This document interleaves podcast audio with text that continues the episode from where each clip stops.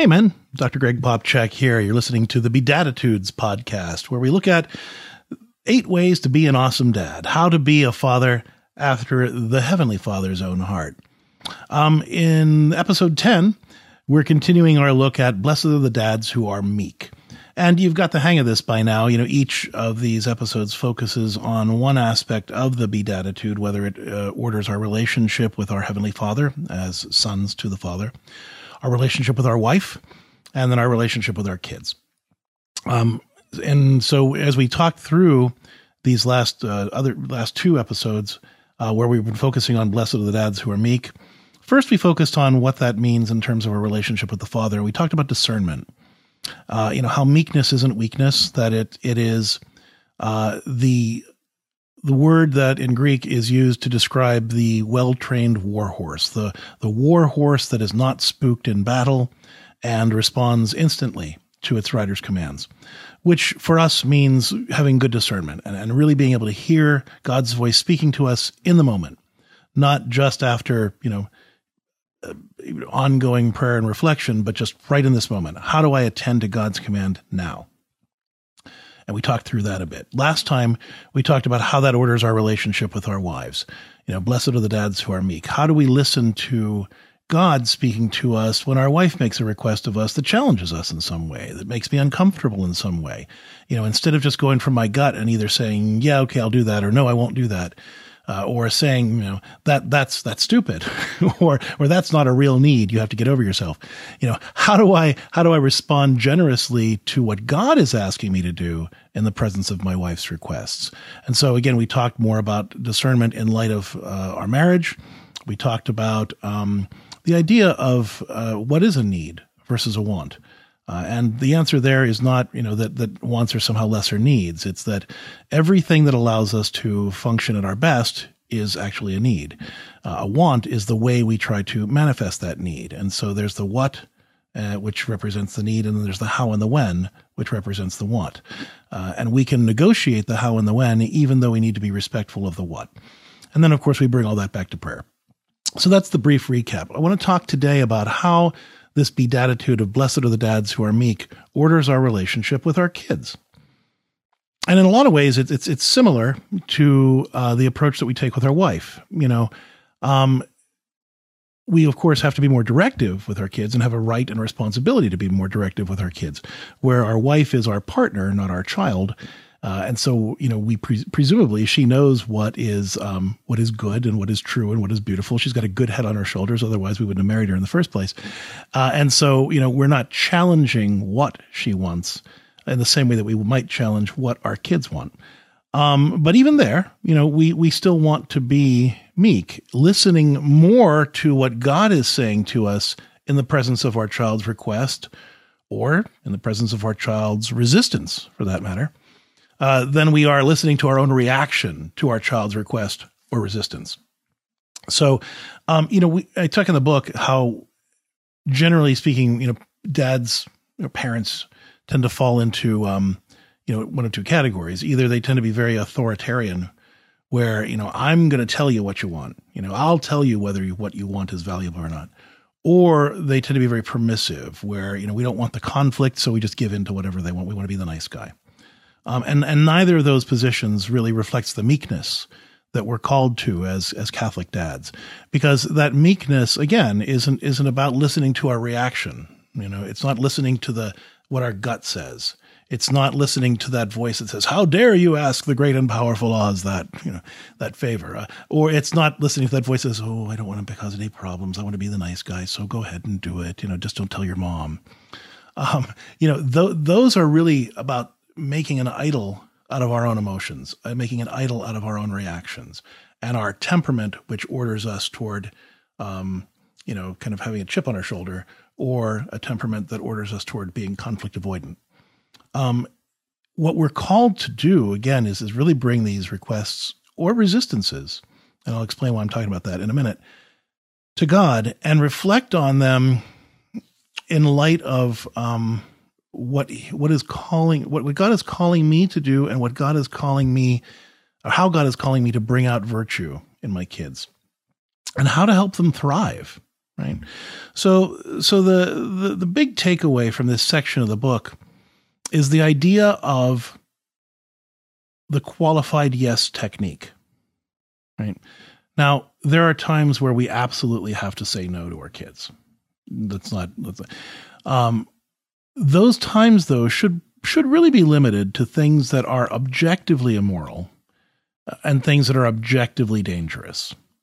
If the thing our kid is asking us for is justifiable in any way, you know, if if if the thing our kid is asking us for is not objectively immoral, uh, is not dangerous, then there we have some wiggle room. And in fact, we we should use what I call the qualified yes technique, which is basically, uh, I would love for you to be able to do that, or I would love to be able to help you get that. I would love to be able to help you achieve that goal or meet that need or address it.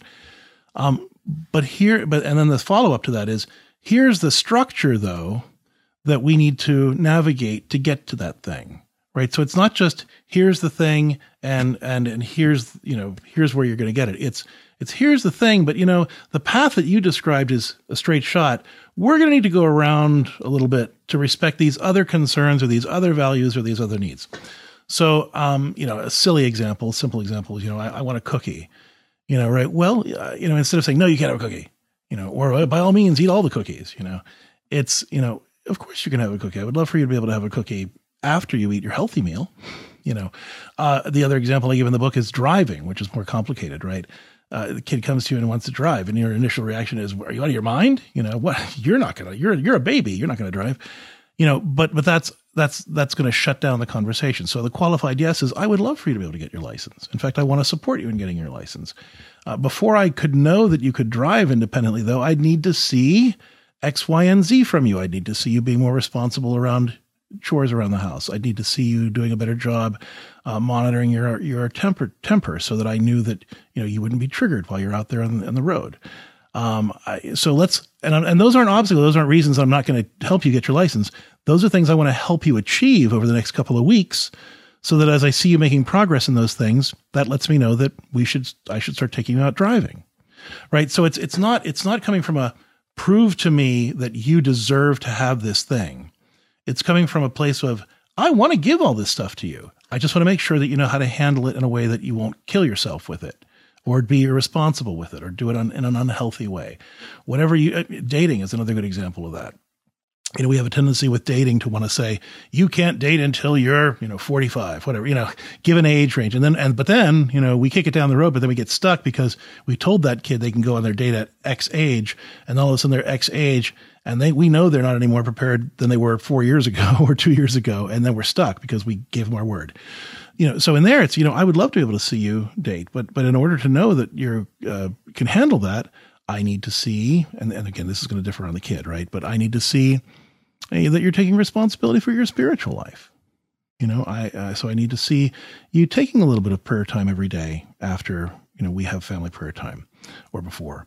Um, I need to see you really being more of a leader with your siblings. You know, um, instead of just either standing on the sidelines when they're doing something wrong or egging them on when they're doing something wrong. To actually get in and support what you know to be right and doing it in a healthy way. And, and I want to help you doing that. Basically, you're saying there are certain skills.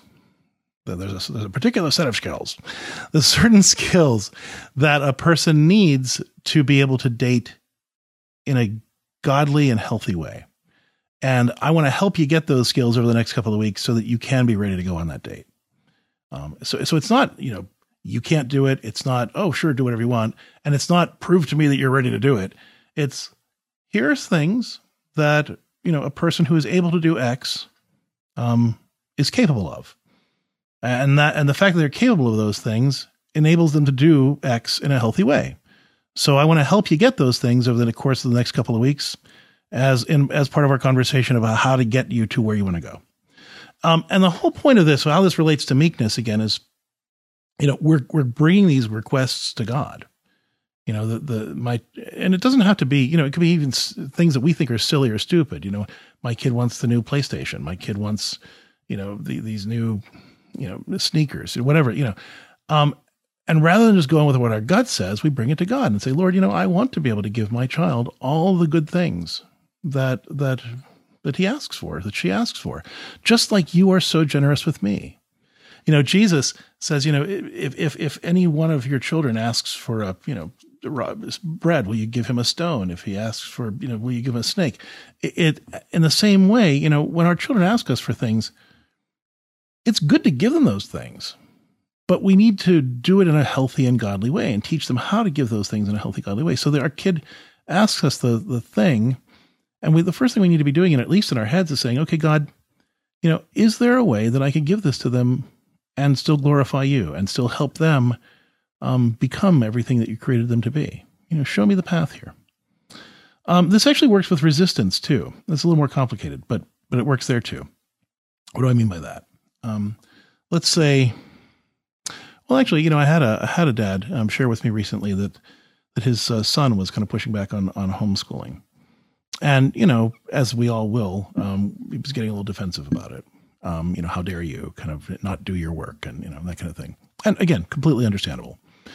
Um, but I suggested to him that in this spirit of meekness, he needed to be willing to listen to what the defiant behavior was saying, not condone the defiant behavior, not not say it was okay in any way, but but to take that defiance and rather than giving into the anger, bring that defiance to God and say, okay, Lord, you know, show me how to respond to this defiance in a way that will bring out the best in my son.